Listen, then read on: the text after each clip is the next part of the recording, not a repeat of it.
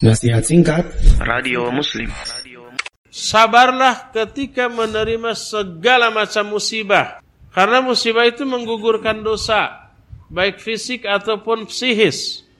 Fisik umpah kita tersandung sampai luka. Kejedot sampai benjut. Atau dipukul orang sampai lebam. Itu semuanya musibah yang menggugurkan dosa.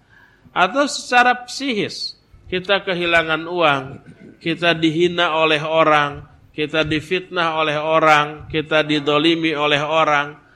Fisik kita tidak sakit, tidak luka. Tapi yang sakit apa? Sakitnya itu di hatinya, di dadanya. Maka sakit hati seperti itu pun akan menggugurkan dosa.